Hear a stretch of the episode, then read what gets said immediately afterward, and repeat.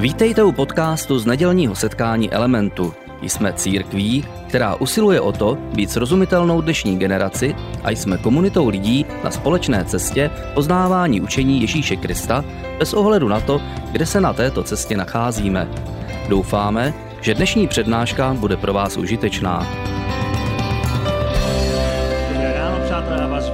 U čtvrtého dílu seriálu, který jsme nazva, nazvali Znášet se s orly. A jsem moc rád, že jste dorazili na tenhle ten čtvrtý díl a my poslední, poslední týdny mluvíme o tom, jak obnovovat svoji sílu. Mluvíme o tom, protože je to téma, které je blízké každému z nás. Každý z nás se cítí místy unavený nebo cítí se, že toho je na něho moc a každý z nás prožívá momenty, kde má pocit, že už to přetéká.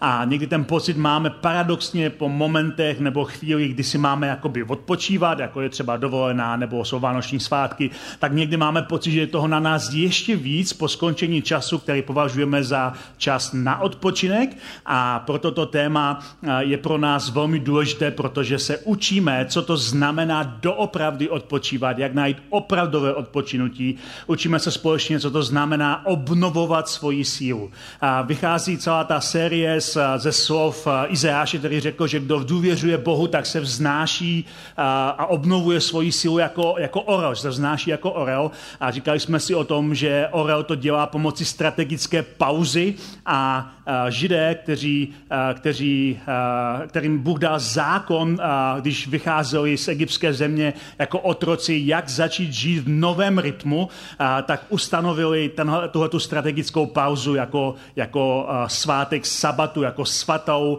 strategickou pauzu, kde se rozhodli, že na základě toho, co jim Bůh říká, že jeden den v týdnu oddělí jako sváteční den. A to bylo poprvé v historii lidstva, kdy nějaký národ nebo nějaká civilizace ustanovila rytmus práce a odpočinku. Do té doby tenhle rytmus takhle nikdo neměl. Od té doby to mnoho samozřejmě národu skopírovalo, ale ten rytmus sabatu byla úplná novinka a my jsme si ukázali, jak to vlastně funguje. A taky jsme si říkali, že Ježíš nás zve do svého odpočinutí k tomu, abychom se naučili a, rytmus a, milosti, a, rytmus odpočinku u něj a, a pak jsme se vrátili znovu k Izášovi a mluvili jsme o tom, že Izáš říká, že kdo věří, nemusí spěchat a o tom jsme mluvili minulý týden mluvili jsme o uspěchanosti, o tom, že spěch je násilí na naší vlastní duši. Mluvili jsme o tom, říkali jsme si spoustu praktických rad, jak můžeme náš život zpomalit, aby nebyl uspěchaný. Jak můžeme zavést nějaké konkrétní věci, aby náš život se zpomalil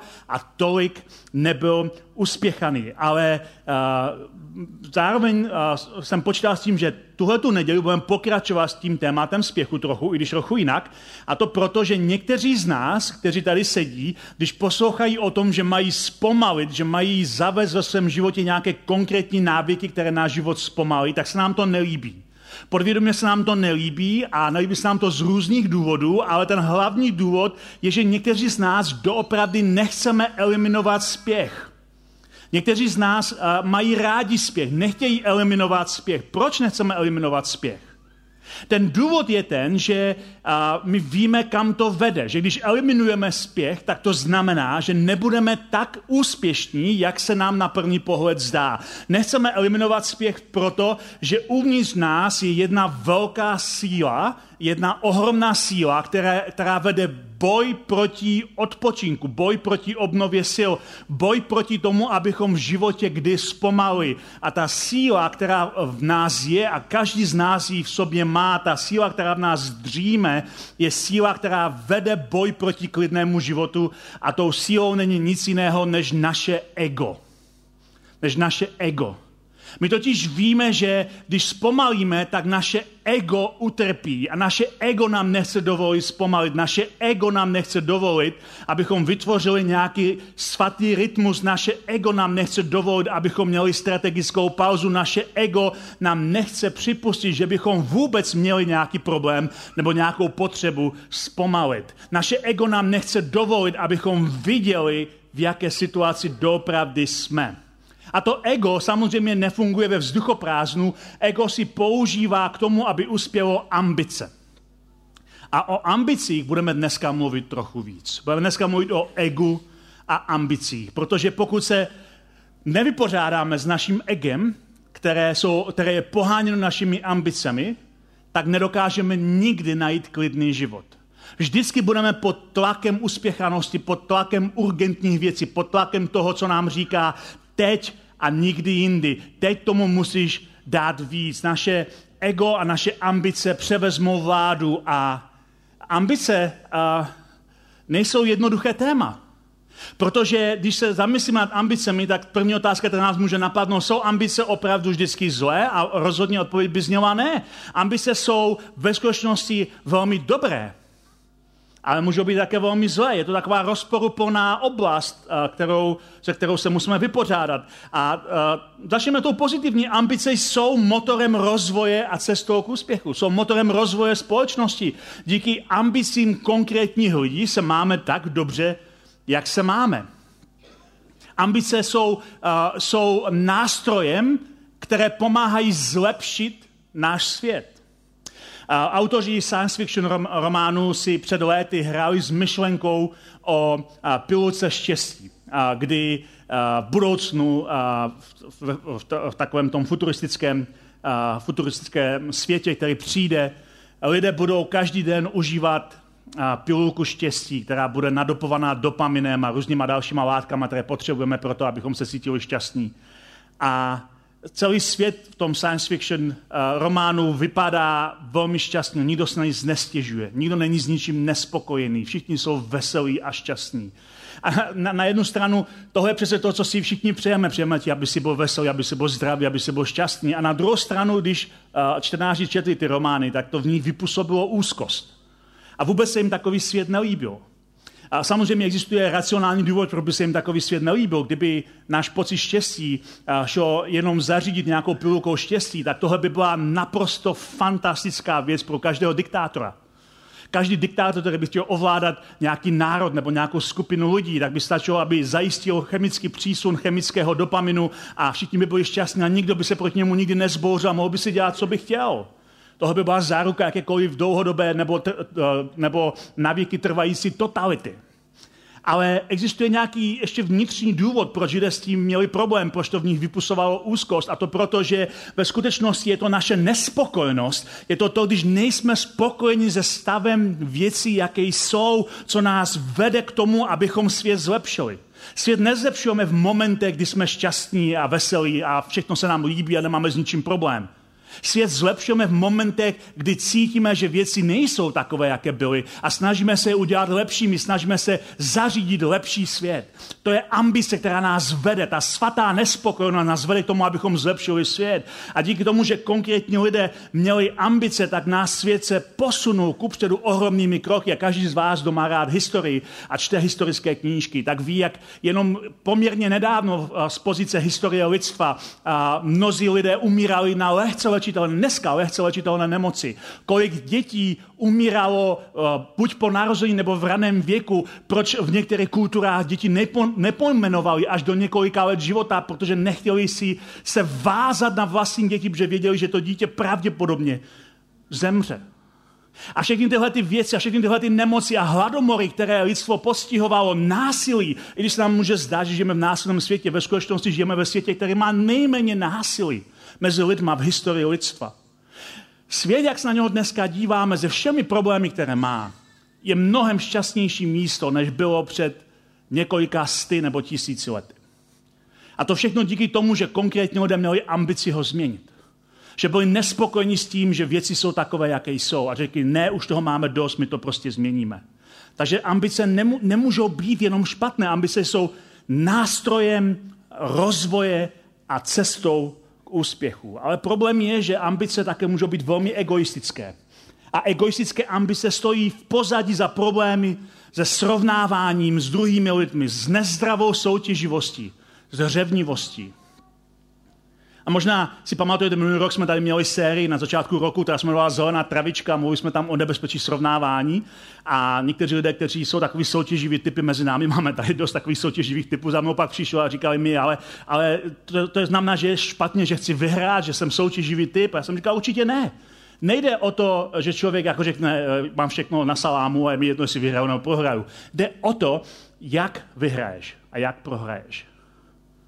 A když mluvíme o nezdravé soutěživosti, jak tím myslím taková ta soutěživost, že jsem ochotný prodat vlastní babičku, jsem ochotný přes mrtvo. Všichni máme takovéhle termíny, protože ty termíny ukazují na to, že lidé v minulosti eh, dosahování toho, čeho chtěli, byli ochotní šáhnout opravdu extrémnímu násilí. A i dnes toho někteří jsou schopní, protože je to v nás ta touha, aby naše ego dostalo prim. Ale ego se projevuje na mnohem, mnohem více věcech, než jenom v násilí. Jedna z věcí, kde se projevuje naše ego, je, že my o věcech mnohem raději mluvíme, než je doopravdy děláme. Všimli jste si toho? Lidé hrozně mluví o tom, co by rádi udělali, víc, než to doopravdy dělají. A co, co je horší, mají pocit, že to mluvení je součást té práce toho dělání že čím víc o tom mluví, tím víc se toho udělalo. Ale v skutečnosti se nic neudělalo a oni mají pocit, že se víc udělalo a jsou unavení po mluvení o tom, co by chtěli udělat, stejně jako kdyby to doopravdy dělali, protože ani by to uvědomovali, mluvení a dělání bere energii ze stejného zdroje. Takže čím víc mluvíš o konkrétních věcech, tím méně jich děláš, protože jsi unavený, jako kdyby si je dělal.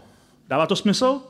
To je to, jak funguje naše ego. A jak někdo řekl, jediný vztah mezi práci a tlacháním je ten, že jedno zabíjí druhé. A lidé mluví o svých velkých snech a o tom, co by rádi dokázali. Ale nikdy to neudělají, protože se vyčerpávají mluvením o tom, co by rádi dokázali. A dneska v některých kruzích je hrozně populární otázka, která mě vysloveně štve, když se mě někdo zeptá. A to je otázka, kde vidíš sám sebe za pět let? Jak to mám vědět? Otázka, kdy vidíš sebe za pět let, předpokládá, že máš život pod svojí kontrolou a můžeš rozhodnout, kam bude směřovat. Ale to je trochu iluze, protože je spousta věcí mimo tvoji kontrolu. A otázka, kde vidíš sám sebe? Eh, ty můžeš stavit vzdušné zámky, kde vidíš sám sebe za pět let na nějakém skvělém místě a jsi z toho nadšený, že tam jsi, když tam vůbec nejsi, jsi z toho unavený, jak se tam dostal, ale je to všechno jenom ve tvé mysli. Ve skutečnosti se to vůbec nestalo. Jak mám vidět, kde budu za pět let? Je spousta faktorů, které nemůžu ovlivnit. Nemůžu ovlivnit nemoc. Nemůžu ovlivnit něčí úmrtí. Nemůžu ovlivnit světovou ekonomickou, politickou, geopolitickou uh, situaci. Je spousta věcí, které nemůžu ovlivnit. Kde vidím s tebe za pět let, je zbytečná otázka. Co kdybychom se radši soustředili na to, kde jsme právě teď? A z každého dne, ve kterém jsme, jsme ho udělali lepším. Ryan Holiday říká, a souhlasím s tím, že ego je nezdravá víra ve vlastní důležitost. Ego je nezdravá víra ve vlastní důležitost. To představa, že, že, že na nás fakt záleží. A dává nám to pocit arogance, nadřazenosti a takové té sebejistoty, že, že to všechno je o nás. A, a, nedávno jsem četl, myslím, že zrovna předevčírem, článek, rozhovor s jedním známým hokejistou, který, byl, která je česká legenda a, a oni se ptali, proč dneska těch hráčů máme míň a on říká, jeden z problémů jste vy novináři a ten novinář říká, i vy nás obvinujete z toho, že my můžeme za to, že lidi nemají formu a on říká, ne, ne, já vám to vysvětlím. Dřív za našich časů nebylo tolik novinářů a to se o nás nepsalo, ale dneska každý, kdo jednou zazáří, tak o něm uděláte článek, napíšete, že je to vycházející hvězda, že je to nadějný hráč, že je to budoucí talent. A nejhorší je, že tomu ti lidé fakt uvěří, když si to přečtou. Uvěří, že jsou výjimeční, že jsou lepší, než doopravdy jsou. Ale ambice a, a takový ten pocit e, e, ega, že já něco vím, je protiklad učení se. Když máme pocit, že jsme výjimeční, nemáme pocit, že se máme učit. Nemáme pocit, že eh, potřebujeme být upřímně spojeni s lidmi okolo sebe a ze svojí situací a s tím, kdo doopravdy jsme. A nakonec ten hlavní problém, který s nezdravou eh, ambicí, egoistickou ambicí je, že ambice můžou být také nástrojem ega obraceného dovnitř jako protiklad lásky. Protože musíme se tomu postavit čelem.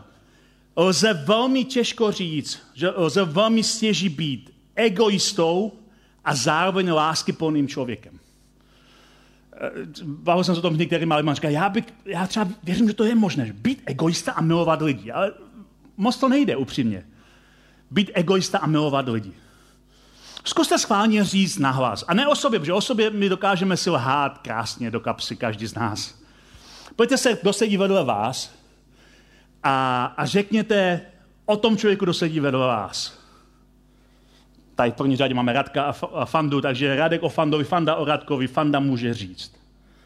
Radek je lásky plný egoista. Zkuste to říct o tom svém sousedu.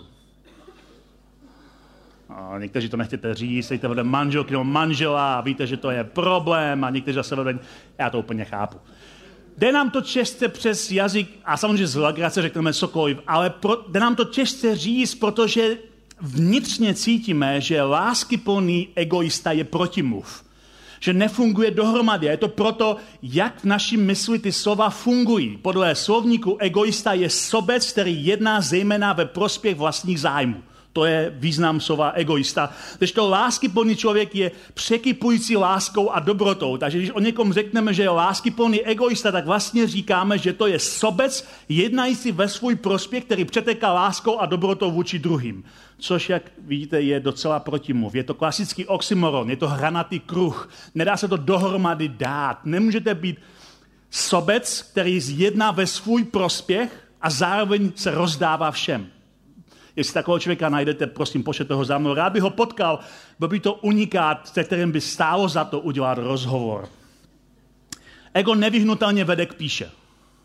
Protože ego je soustředěno na to, že jsme lepší než doopravdy, jsme nevyhnutelně nás vede k píše. A podle samozřejmě křesťanské teologie ego, uh, pícha, pardon, je hřích, protože je to sebeklam. Udržuje nás sebeklamu, že jsme lepší nebo jiní než doopravdy jsme.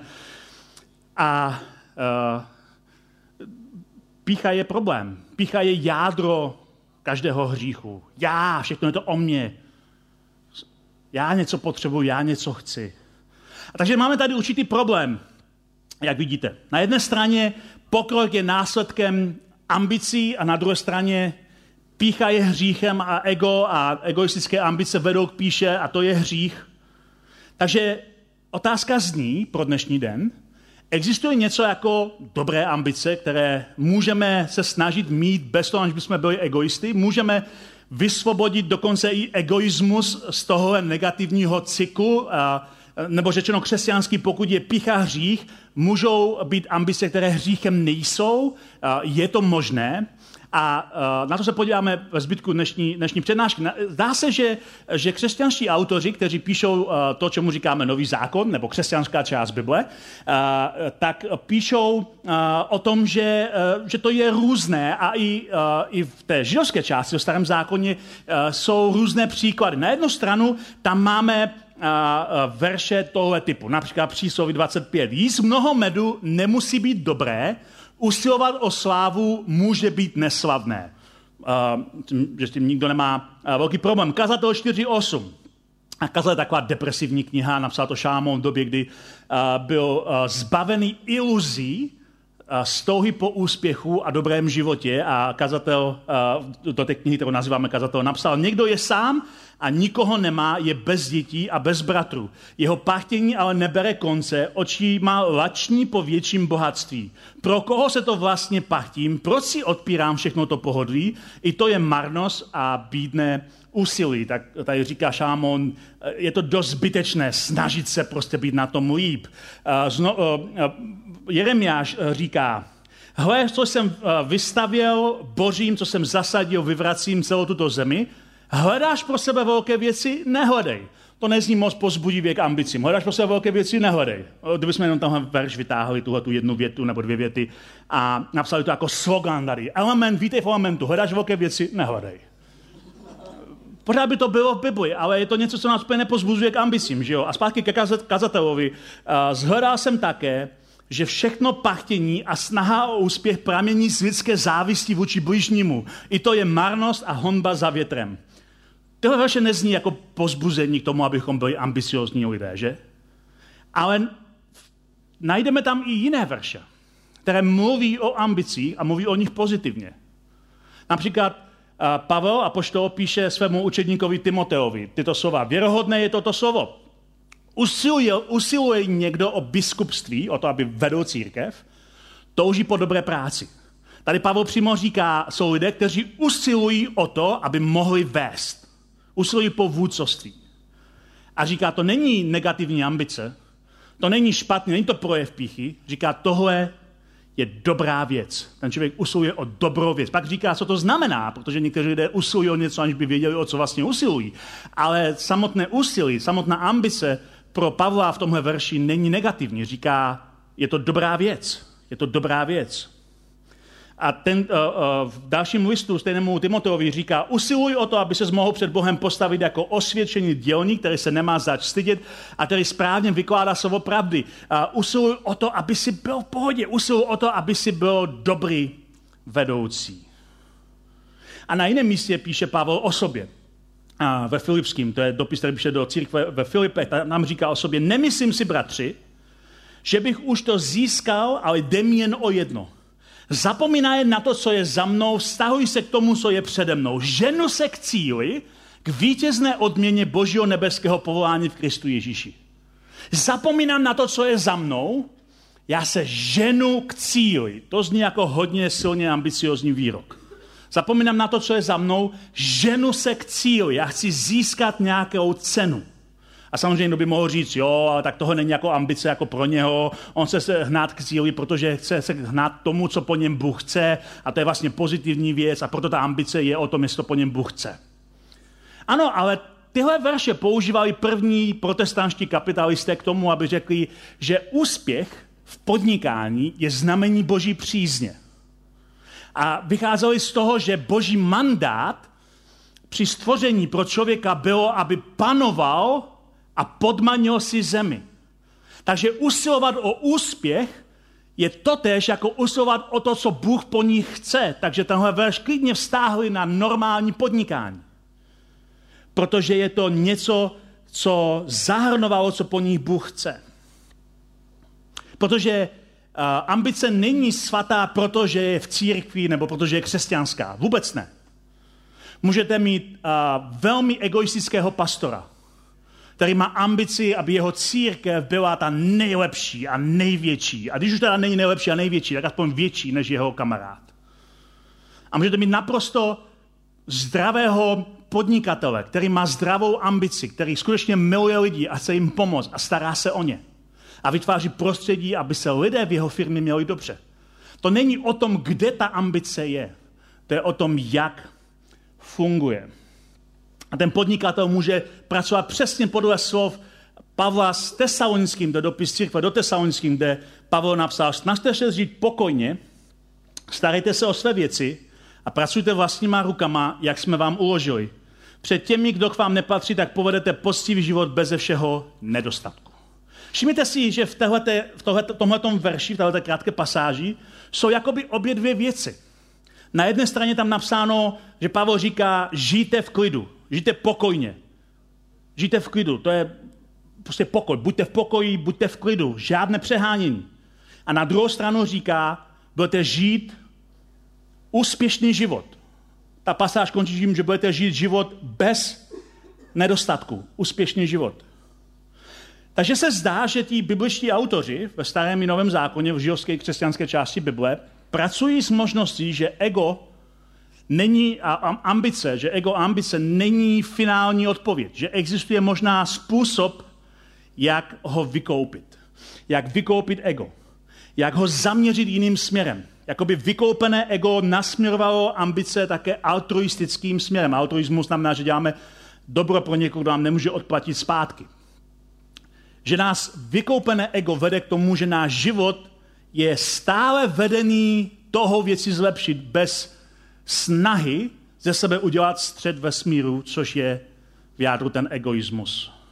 Jak ale může dojít k něčemu tak vzácnému, jako je vykoupení ega?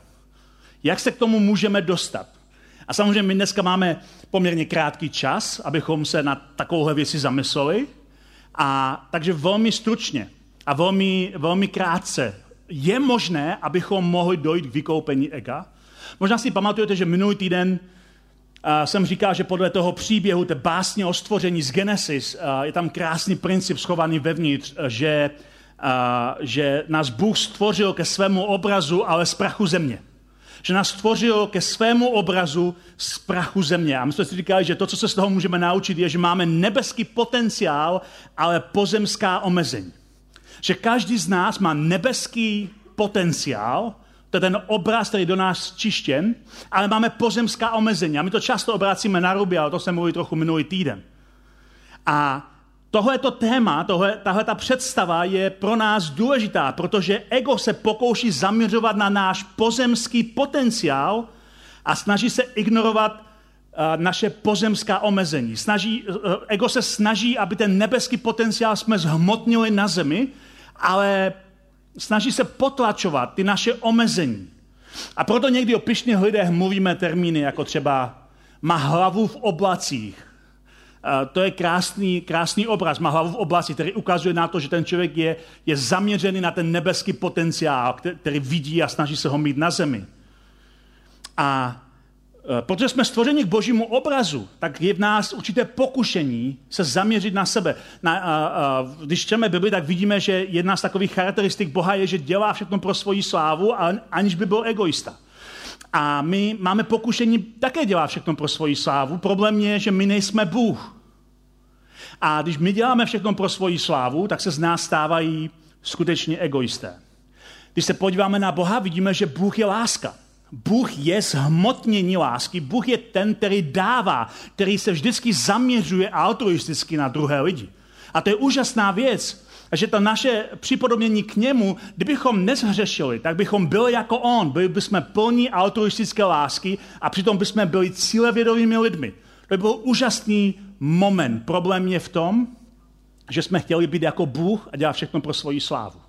To bylo jádro původního pádu. Ten příběh o pádu, ta báseň o pádu je snaha být jako Bůh. Ale když se Ježíšovi učedníci podívali na Ježíše, viděli, že Ježíš je tělesnění Boha a jeho lásky a tak, jak ho poznali, tak říkali, tohle je úplně jiný obraz, než jsme si mysleli, že Bůh je. A když, nám, když nás Ježíš vede tomu, abychom milovali jako On, tak sledujeme úplně jiný vzor. A Jan, Ježíšův jeden z nejbližších eh, přátel a spolupracovníků, tak on jim napsal později na skonku svého života tyhle slova, co bylo od počátku, co jsme slyšeli, na co, co jsme viděli, co jsme pozorovali, čeho jsme se vlastníma rukama dotýkali, slovo života. Ten život byl zjeven a my jsme jej viděli a svědčíme o něj. Takže on říká, to, o čem budu psát, to není nějaká uh, teorie, něco, co jsem se někde naučil, co mi někdo vysvětlil. Tohle je život. A, a to je život, který jsem viděl na vlastní oči. Tohle bylo stělesnění Boha. A pak ten tam Jan o pár kapitol později říká, Bůh je láska. Jestli jsme se něco naučili od Ježíše, je, že Bůh je láska. Je toho základní charakteristika. Bůh není egoista, který myslí na svůj prospěch. Bůh je láska, který se rozdává. A proto vykoupené ego je něco, kdy my ponoříme naše vlastní ego do Kristovy lásky. To je velký rozdíl od eh, různých hnutí nebo směrů filozofických, náboženských, které říkají, že aby si byl svobodný od svého ega, musíš se od něho osvobodit. Ve skutečnosti ty se nepotřebuješ osvobodit, ty potřebuješ pokřtít svoje ego do Ježíšovy lásky. Potřebuješ ho proměnit Ježíšovou přítomnosti. A to z nás dělá něco nového, protože to, co se mění, je, proč děláme věci. Ne které věci děláme, ale proč děláme věci, které děláme.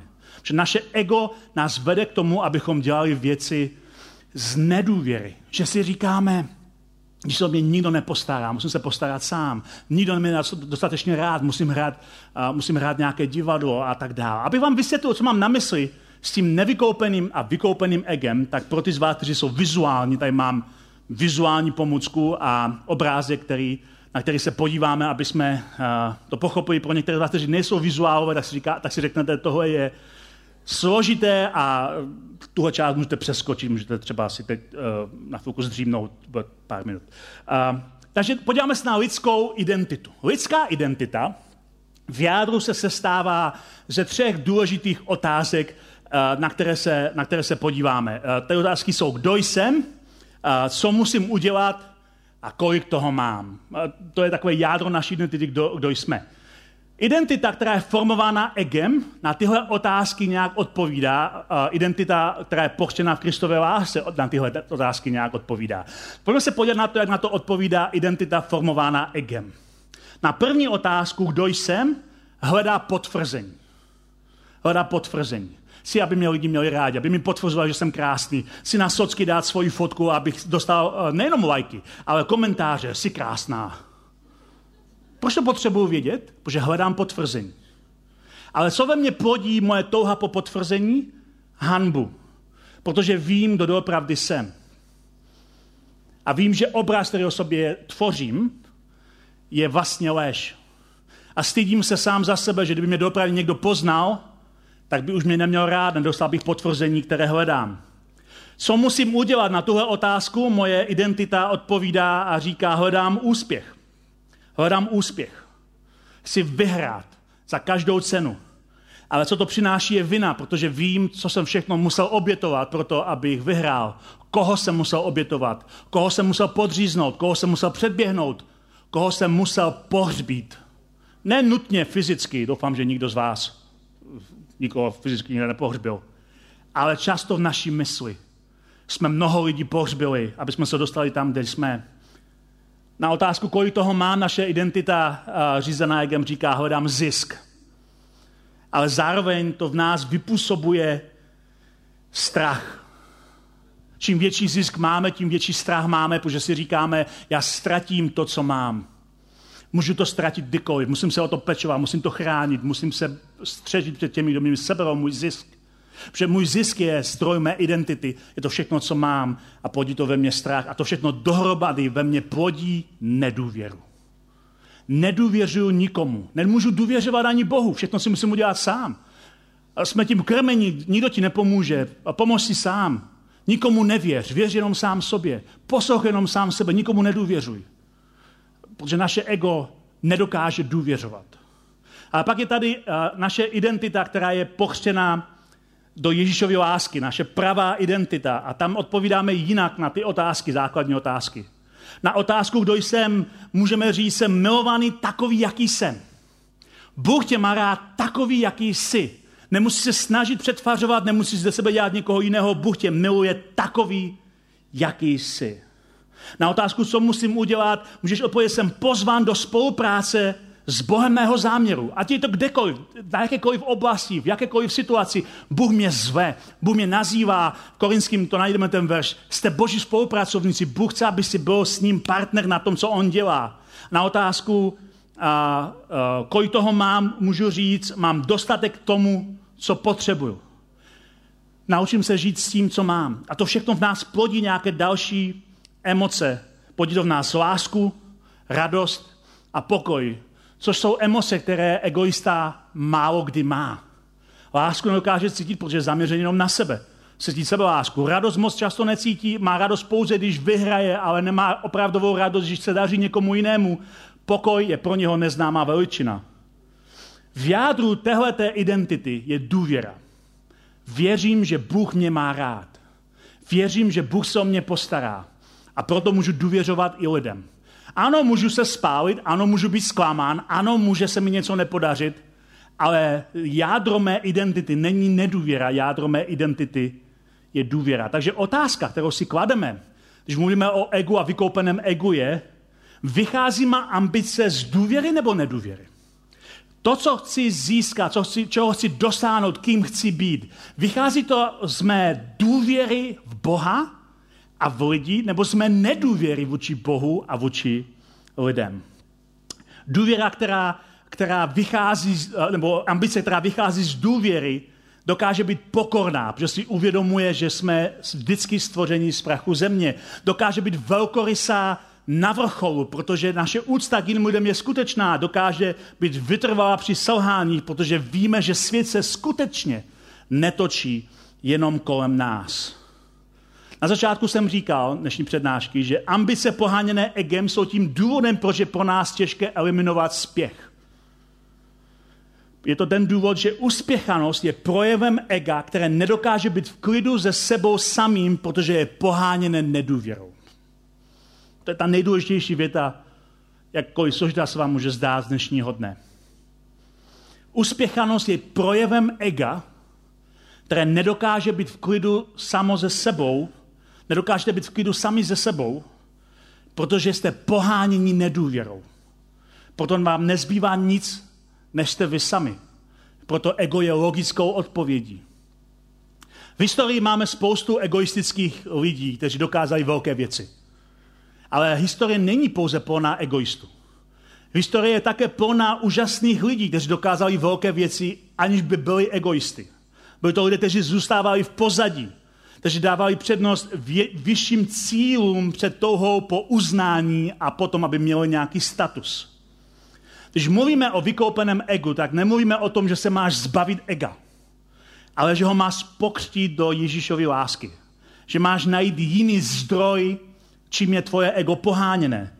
Zdroj důvěry. Pro, pro, promění se tvoje identita. Nejsi řízený hanbou, vinou ani strachem. Ale odrážíš ten boží obraz, který byl do tebe vtisnut tím, že miluješ a zůstáváš plný radosti a pokoje. A proto jedna praktická věc na závěr. Lék na nezdravou uspěchanou ambici je naučit se být sami ze sebou a pracovat s prázdnotou. Každý z nás má momenty prázdnoty. A mnozí z nás je nemají rádi a já chápu proč. Ale klíčem k tomu, aby jsme neměli uspěchanou ambici jako zdroj našeho života, je naučit se být spokojení, rádi, sami ze sebou a nauč se pracovat s tou prázdnotou. A když mluvím samotu, nemyslím tím izolaci, že někam odjdeš prostě někam do hor na pustinu a budeš tam prostě sám. Eh, samota není uh, pouze fyzické oddělení, je to něco uvnitř nás. Uh, Carl Newport, myslím, že řekl jednou, že samota představuje stav, kdy nemusíme reagovat na informace zvenčí a naopak se můžeme soustředit na vlastní myšlenky a zkušenosti, ať jsme kdekoliv. Proto můžeš být sám uprostřed rušné kavárny, soustředíš se na to, co se děje v tobě, ne na to, co se děje okolo tebe, nemusíš na nikoho odpovídat. A to je jeden z důvodů, proč, jak jsme mluvili o tom minulý týden, nemůžeš být neustále v dosahu. Nemůžeš být neustále na sockách a na e-mailech a na telefonech, nemůžeš být neustále v dosahu, potřebuješ někdy najít prostor, kdy jsi sám a zkoumáš svoje vlastní vnitřní motivy, které ta prázdnota, která je uvnitř, naplníš láskou. A to, když se stane, pak i soutěžení, které máš ve svém životě, jako sportovec třeba, nebo jako podniká, to, to soutěžení se může proměnit do úctivého zápolení. Můžeš soutěžit úctivě. A myslím, že existuje mnoho sportovců, které bychom mohli použít jako příklad, kteří jsou velmi úspěšní sportovci a dosahují velkých výsledků ale dokáží být úctiví vůči svým soupeřům. A dokáží mít s nimi tak dobrý vztah, že ti lidé říkají, pro mě postav, že mě porazil zrovna tenhle sportovec. Protože to je můj největší přítel a, uh, a ten soutěživý, uh, neegoistický sportovec uh, mu dává úctu tím, že ho chce porazit, že tím respektuje sílu toho druhého. Ale zároveň je to prosté, té omáčky o tom, že já jsem střed vesmíru. Že všechno se točí okolo mě. Že já musím být arrogantní. Je mýtu zvěřit, že jenom arogance vede k úspěchu. Že jenom když jsi pišný, jenom když jsi soustředěný sám na sebe, jenom když jsi plný sám sebe, jenom to je moment, kdy jsi úspěšný. To je mýtus. A pokud tomu věříš, tak jednoho dne zjistíš, že ti zůstalo jenom tvoje ego a nic víc. Ale mnohem lepší cesta. Cesta vykoupeného ega a to je něco, co přeju sobě i vám, aby jsme na tuhle cestu se vydali. Protože to je cesta, která nás nakonec povede k úspěchu v lásce. Je to cesta, která nás povede k neuspěchanému životu, který přesto je úspěšný. Dovolte si mod na závěr. Pane Ježíši, já ti děkuji za to, že když nikdo jiný, ty jsi byl skvělý příklad neuspěchaného člověka, který se, ne, který se nechá vyrušovat, který vždycky dával pozornost lidem, kteří s ním byli, který trávil čas s lidmi a který byl velmi úspěšný, aniž by byl uh, neurvalý a uspěchaný a arrogantní a nervózní. A jestli se od někoho chceme učit, tak si to ty. A já si modlím o to, abychom se mohli naučit, co to znamená následovat tebe a nechat vykoupat svoje vlastní ego ve tvé lásce. Pomož nám a nauč nás vykoupit naše ego svojí láskou. Amen. Děkujeme za poslech přednášky z nedělního setkání Elementu. Budeme rádi, když nás navštívíte také naživo, a to každou neděli od 10 hodin ráno v kině Biocentrál v Hradci Králové. Být na místě přináší větší zážitek, výbornou hudbu a přátelskou atmosféru. Více informací o našich aktivitách najdete na webu element.cx nebo na Facebooku Element Hradec. Těšíme se na vás. thank you